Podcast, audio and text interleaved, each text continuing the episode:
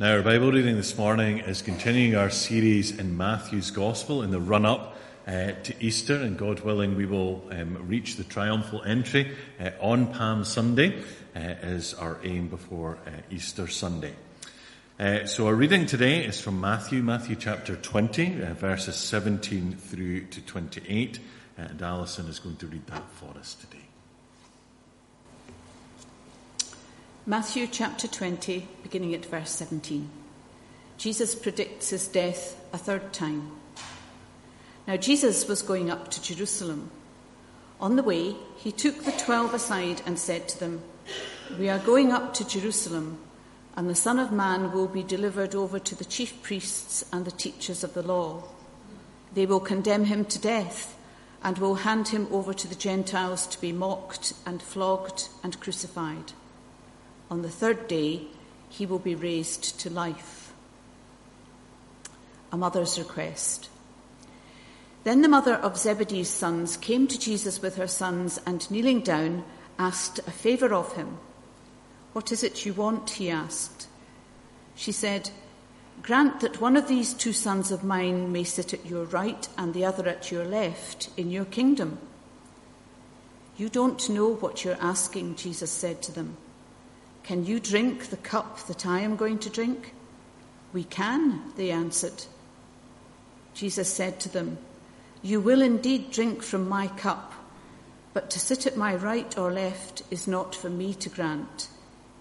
These places belong to those for whom they have been prepared by my Father. When the ten heard about this, they were indignant with the two brothers. Jesus called them together and said, you know that the rulers of the Gentiles lord it over them, and their high officials exercise authority over them. Not so with you. Instead, whoever wants to become great among you must be your servant, and whoever wants to be first must be your slave, just as the Son of Man did not come to be served, but to serve, and to give his life as a ransom for many. This is the word of the Lord.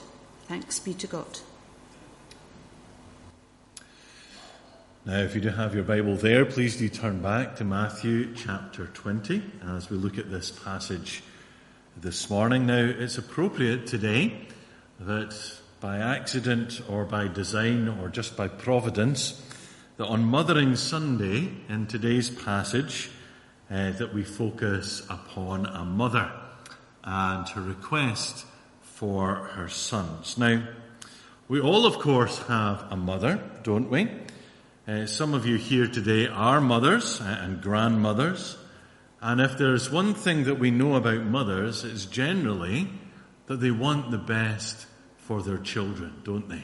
Mothers want what's best for their children. They want to support their children as best as they can, and they, they want to make sure that their children get on in life. Is that not true?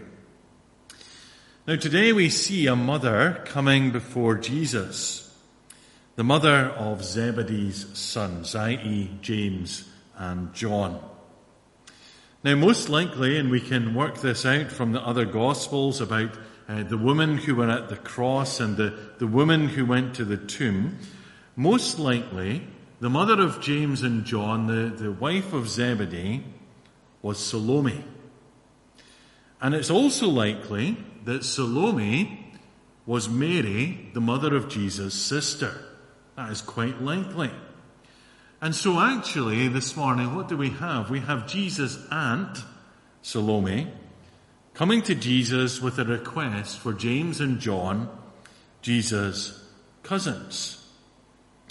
Now in this culture, and indeed in the Bible, it's not unusual for a mother to petition on the part of her sons. In the Old Testament, perhaps you remember uh, Bathsheba petitioning King David about, about Solomon becoming the next king, for example. Now, in Mark's Gospel, uh, in the kind of uh, parallel uh, version of this story in Mark's Gospel, uh, Salome is not mentioned at all, but it's James and John who come directly to Jesus to ask their request.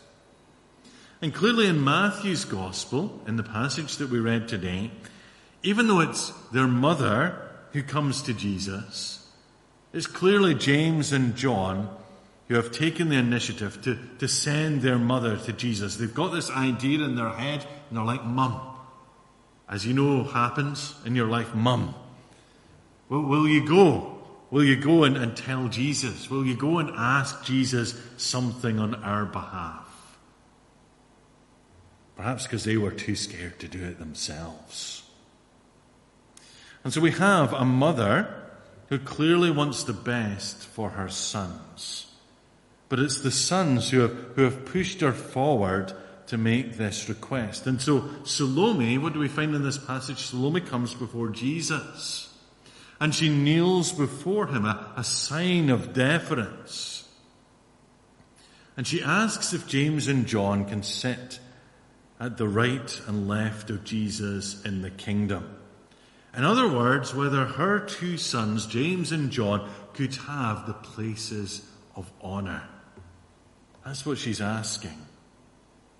Now remember here that in the last chapter, in chapter 19 verse 28, that Jesus spoke about, about um, the, the disciples being on, on 12 thrones around him, judging the tribes of Israel. Remember that passage, chapter 19?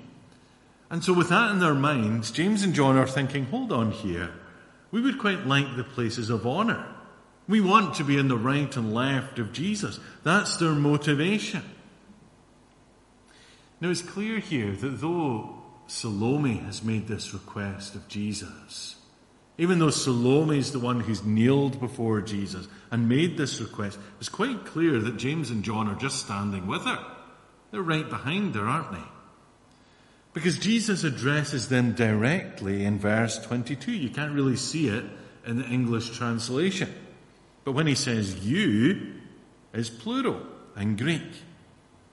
Jesus says, You, James and John, don't know what you're asking. Can you drink the cup I am going to drink?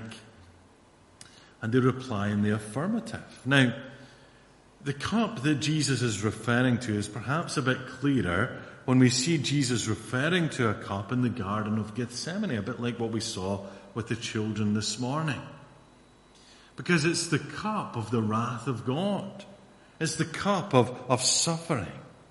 And Jesus is saying to James and John, Are you really willing to suffer as I am going to suffer? Now they say that they are. Now the fact is, and Jesus knows this, that they will. And Jesus affirms this, doesn't he? You will suffer, James and John. You perhaps don't really realize what you're saying at the moment, but you will suffer. And if you know your Bible, you will know that James and John suffer. What happened to them? Well, James is martyred in Acts chapter 12. John is exiled. You find that in the book of Revelation. He ends up on the island of, of Patmos. They will suffer. James will be martyred. But what we see from this exchange, and what we've been thinking about over the past few weeks, is that the disciples have not grasped the nature of the kingdom. You see, before we, we read about Salome coming to Jesus with this request, what did we read? We saw and Alison read this for us this morning, we saw Jesus, in the clearest terms yet, describe what was going to happen to him as he predicts his death a third time. You see, as he's on his way to Jerusalem, what does he do? He takes the twelve aside and he says to them that in Jerusalem he'll be delivered over to the chief priests and the teachers of the law, that they will condemn him to death, that he will be handed over to the Gentiles, that he will be mocked, he will be flogged, and he'll be crucified. And on the third day, he'll be raised to life. It's very clear in that first part of our reading, isn't it? Verses 17 to, to 19. Jesus, in the clearest way yet, ex- explains what's going to happen to him. Now, as an aside here, sometimes it's said that that what happens to Jesus at the cross is God making the best of a bad lot. That it all happened to Jesus by accident and not by design, and, and that, you know, oops, you know, God made a mistake here, and oh, you know, God made it all right in the end. Sometimes we hear that. Sometimes we hear that preached in churches, incidentally. But what want you to see here is that Jesus knew exactly what he had come to do. And he knew exactly what was going to happen to him. This has not happened to him yet, but he knew clearly what was going to happen. It was no surprise to him. But what is quite surprising, and I, I hope you, you notice how awkward it is, this, this, transition. Jesus just said, This is what's going to happen. I'm going to suffer. I'm going to die. And then on the third day, I'm going to be raised to life again. And then what happens in the very next passage? You've got a mother coming with her two sons, and they're like, Can we sit in your right and left in glory?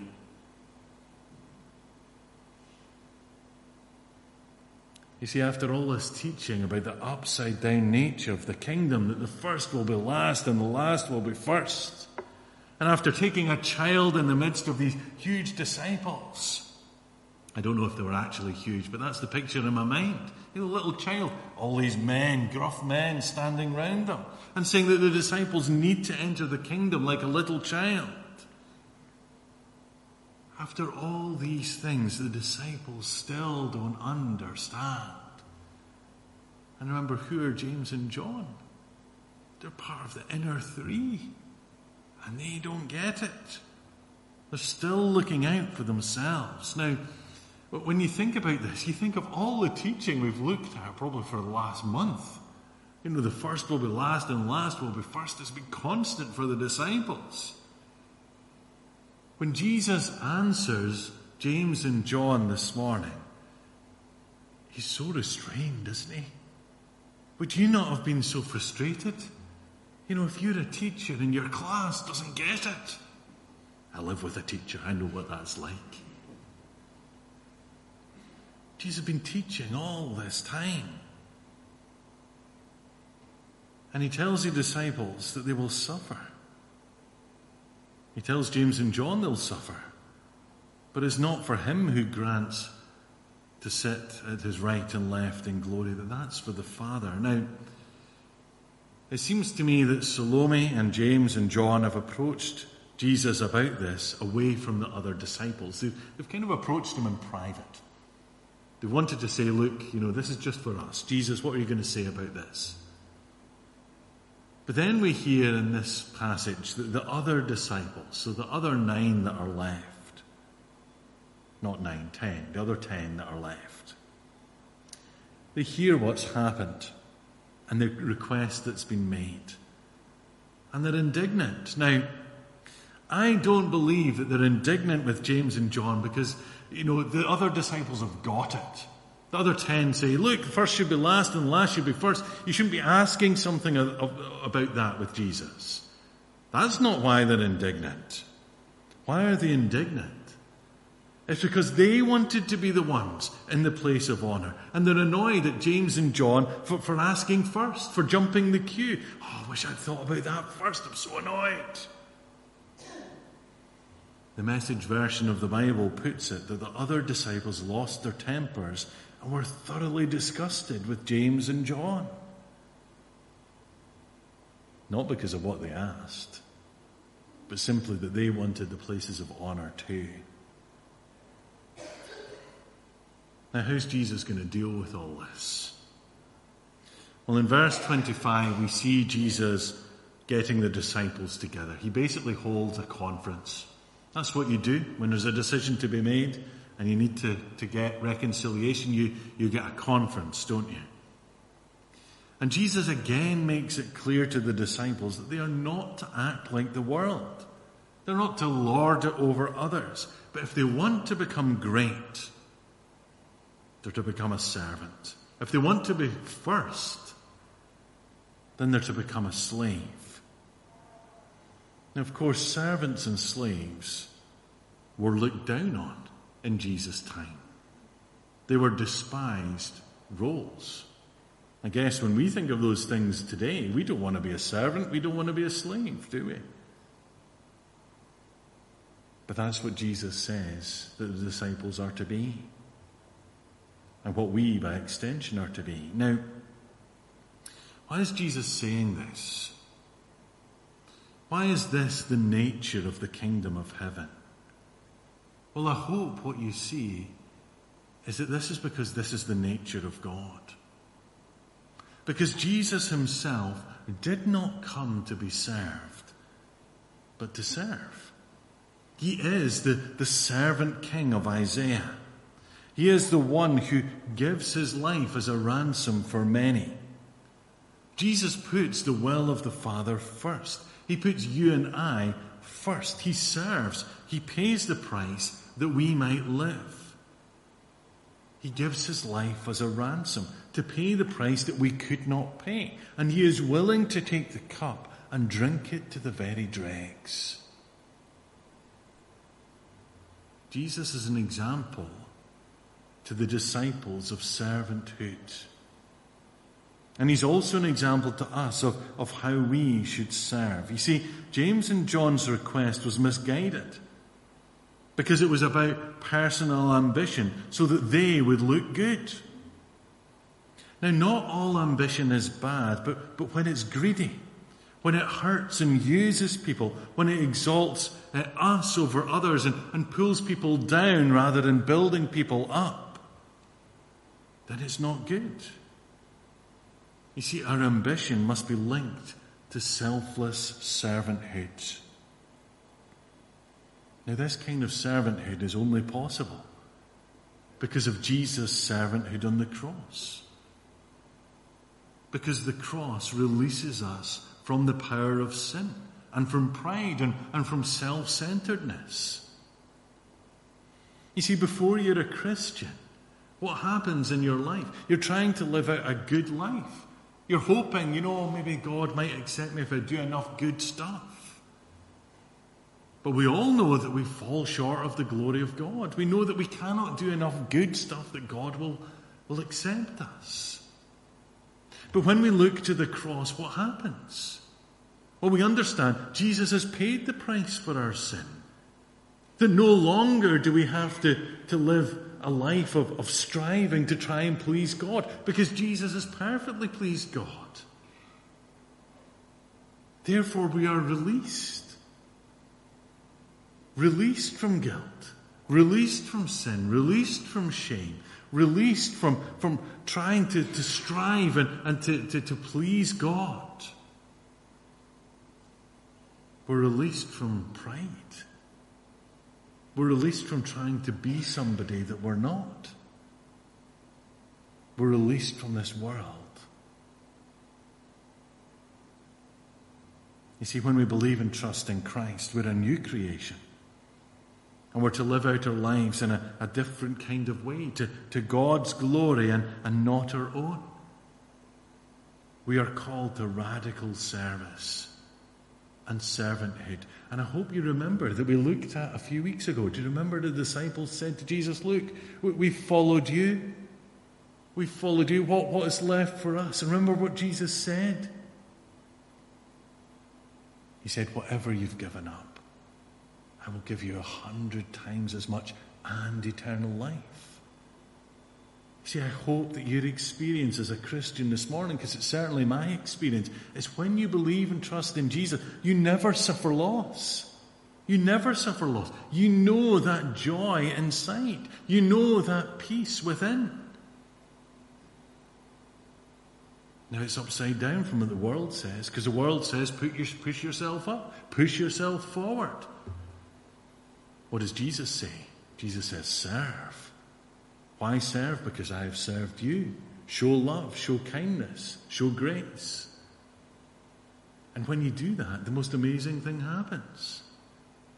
Because you recognize you're much more fulfilled than if you'd tried to push yourself forward in the first place. We are called to radical service and servanthood. Now, as I was preparing for today, I was reading this week about a Christian marriage counsellor who teaches married couples to serve. Now, the counsellor diagnosed that many marriages experience tug of war syndrome, where each partner tugs to have his or her needs met by their spouse. Wives want their needs met, so they're pulling this way, and they expect their husbands to do that. Husbands wait for their own needs to be met before they meet their wives' needs, and so they're pulling the other direction. Now, they can reach a, a state of equilibrium where each is tugged hard enough so that they're relatively satisfied, and so there is this tension. And in tug of war, as you know, an equilibrium is only maintained through tension. And so many couples grow tired of the continual struggle. And so in the end up, they give up. So what this particular marriage counselor did was to ask a married couple to do an experiment and to commit themselves for two months never to ask to have their personal needs met, but to only to ask how each can meet the other person's needs. Now, the marriage counselor said this. Couples usually react incredulously when I propose this experiment. One young woman said quite honestly, I'm so used to nagging my husband that I'll never get him to help round the house. He'll never take me out to dinner. He just doesn't think about my needs. But when we made it clear how we were going to attempt to follow God's pattern of grace towards us. She was amazed at her husband's response. He developed a whole new set of daily priorities where he consistently asked, What does she need today that I can supply? The experiment ends up, in most cases, as the basis of a new kind of marital relationship in which servanthood is the operating guideline. The equilibrium that couples attain is not one of tension, but of grace and of service. That kind of graceful equilibrium is possible only by a fundamental transformation when we experience God's grace and mercy in our lives. Do you see the transformation? When people stop thinking about themselves and their own needs and think about others. And that example is only in marriage, only one aspect of our relationships. Can you imagine if, as God's people, compelled by His grace, that we radically served, that we served one another, that we served our families, our friends, our neighbours, our community, and that we do so not to make ourselves look good, but because we're not our own. We belong to God and we want to glorify Him. So today, let's understand that Jesus is the servant king. He came to serve and not to be served. He came to lay down his life as a ransom for many. And following his example, may we strip away everything that we think may make us important and simply consider ourselves as servants, servants of Christ, serving each other. May we show radical servanthood. Now, the last thing that I want us to think through this morning, as it's Mother's Day. What did we start with this morning? We started with a mother coming to Jesus, coming with a request. I believe that Salome's heart was in the right place. She wanted the best for her sons. But I want you just to trace through because I believe Salome would have been there when she heard Jesus' responses to James and John. Perhaps Salome needed a little lesson as to what servanthood was about. Well, where else do we find Salome? Well, firstly, we find her at the cross. We see Jesus, Mother Mary there, but we also see Salome. In fact, in one of the Gospels, I think it's John's Gospel, it says the mother of the sons of Zebedee standing there. So Salome's there, and she sees Jesus die at the cross. Where else do we find Salome? We find Salome there on the Sunday morning going to the tomb, the expectation that they will find the tomb sealed over, the body of Jesus still there. And yet, what do they find? The stone is rolled away. Jesus is not there. He is risen. Throughout the Bible, and certainly throughout the Nativity part of the Bible, what do we see Mary doing? We see her pondering in her heart all that people have said to her, all that Jesus is. I wonder, Salome, Mary's sister, whether as she thought through her request that she'd made to Jesus, and then saw Jesus dying on the cross, and then saw Jesus rising again on the third day, whether she pondered it in her heart and said, Do you know that request that I made on behalf of my sons? That was not the right request. You see, if I truly wanted what was good for my sons, then they should be serving like Jesus has served. And I want to say to you, as mothers today, as grandmothers, as fathers and grandfathers, if you want the best for your children, for your grandchildren today, it's not necessarily about pushing them forward, is it? If you truly want the best for them, you really want them to believe and trust in Jesus that's the best thing that they could ever do. And when they believe and trust in Jesus, then they have an example of servanthood. It's not about what the world sees, it's about what God sees. Because you know something, when you serve here on earth, you'll surely build up treasure in heaven. Is that not the reality today? I believe Salome learned a lesson. May we also learn a lesson today. May we pray for our children and our grandchildren, our nieces, our nephews, whoever it may be. May they grow up to know Jesus and may they serve him because Jesus has served us. Shall we just pray together? Let's pray.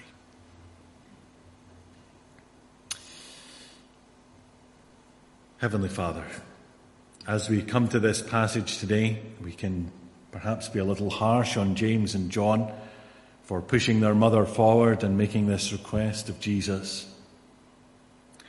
And yet, often when we look at our own lives, if we're honest with ourselves and if we're honest with you, are we any different? Quite often we can push ourselves forward. We can seek to push others down and pull others down.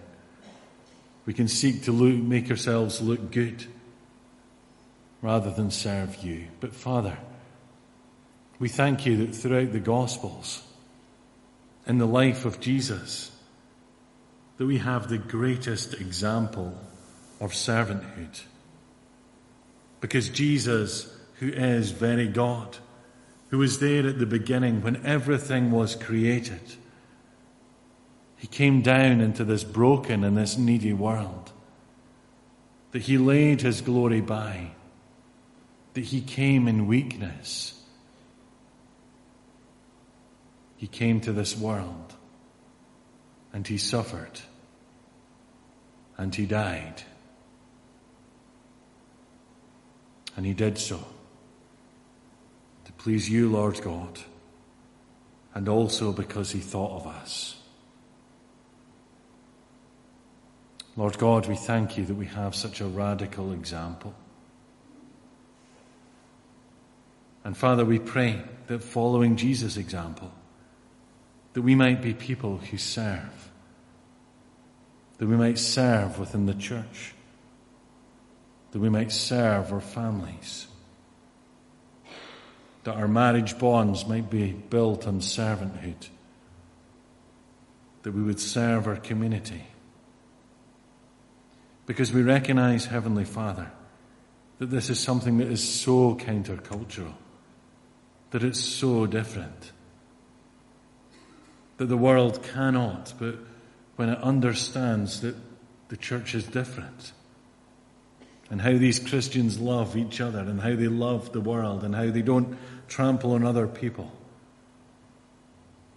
then they can only ask the question Is God real? Is God really there? What is it to be a Christian?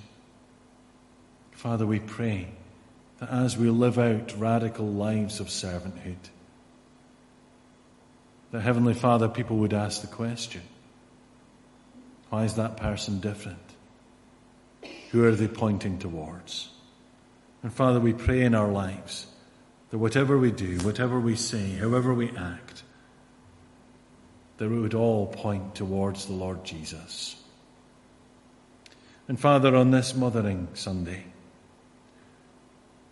we do believe that in this passage Salome wanted the best for her sons. But Father, as she stood at the cross, as she stood at the empty tomb, we pray that she would have seen something different.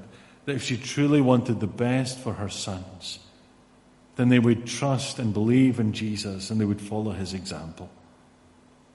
And Father, as we think of our sons and daughters, our grandsons, our granddaughters, our nieces, our nephews today. Heavenly Father, we want the best for them. And Father, we recognize that the best thing for them is to be a new creation in Christ. Heavenly Father, help us to be diligent in prayer for that. Help us to be a good witness to our families. Help us to stand firm for you. And Father, help us as Christians not to show the Christian life as being a boring life, but a wonderful life, a joyful life, a life when no matter what happens, no matter when difficulty comes, we know radical peace and we know how an anchor that is steadfast and sure, that we know your love in a very deep and meaningful way. So, Heavenly Father, speak to us through your word today, we pray. For we pray these things in Jesus' name and for his sake. Amen.